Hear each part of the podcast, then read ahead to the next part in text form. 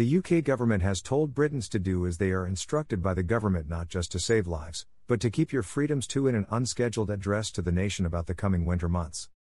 Announced lunchtime, the Wednesday evening address to the nation by now Health Secretary Sajid Javid, who replaced previous incumbent Matt Hancock after a series of scandals eroded faith in the politician, announced no new restrictions as feared, but instead buttressed the government's position that the public needed to do as they are told to prevent future lockdowns. Speaking from Downing Street's new White House style press room, Javid said, We've always known the winter months would pose the greatest threat to our road to recovery.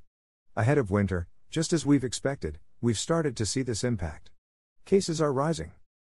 For those who may have believed that with cases leveled off and lower than the winter 2020 spike meant things were returning to normal, Javid was quick to disabuse, continuing that while deaths remain mercifully low, it remained the case that this pandemic is not over. This virus will be with us for the long term, and it remains a threat. To keep your freedoms, the health secretary said, Britons needed to get vaccinated, and in some cases it was time for some older and more vulnerable residents to come forward for a third vaccine dose because COVID vaccine reduces materially over time. Characterizing the government's response to coronavirus as a race between the vaccine and the disease, Javid said the gap is narrowing between the two. He told Britons of the choice they had between following instructions and losing liberty. Greater than please, book your vaccination, not just to save lives, but to keep your freedoms too. Because all of these precious moments we've been able to restore over the past few months, the loved ones we've been able to see, and the collective experiences we've been able to share, they've been possible thanks to our vaccination program and so many of you who came forward when it was your time. And if we want to secure these freedoms for the long term, the best thing we can do is to come forward once again when that moment comes.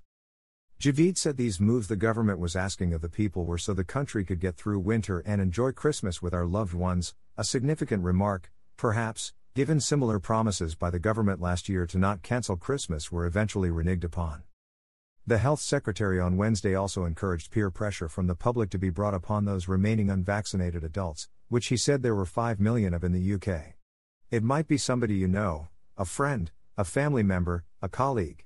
And if you do, tell them that it's never too late to come forward, he said.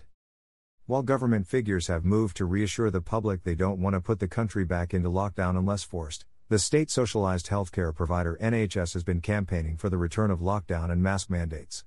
Over the course of the coronavirus era, the NHS has tended to win such arguments.